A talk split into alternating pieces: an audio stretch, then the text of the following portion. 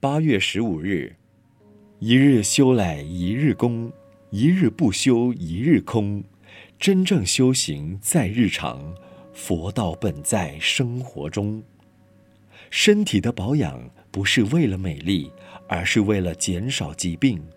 因为有病了，不但浪费医疗资源，更使全家人跟着烦恼忙碌。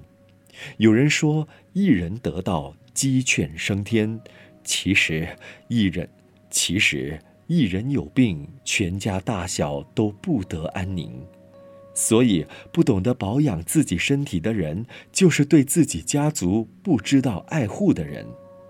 光是身体健康了还是不够，心灵的保养更是重要。我们的心就如树木花草，有寒暑、虫蚁、污染的侵袭，我们的心灵同样也会遭受财色名利、是非人我、贪嗔嫉妒所侵扰。如何维护我们心灵的清净和安然呢？必须时时注意保养，才不至于让眼耳鼻舌身意反宾为主，领导心去做种种的罪业。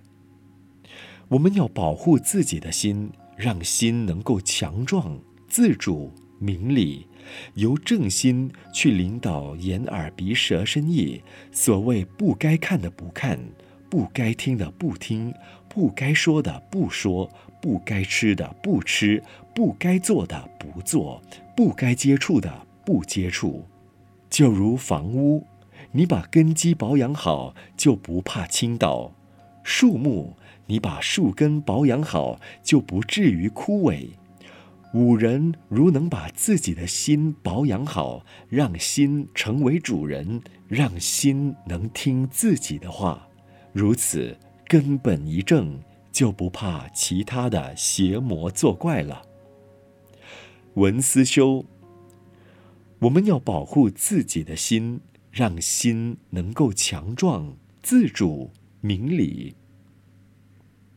每日同一时段与您相约有声书香。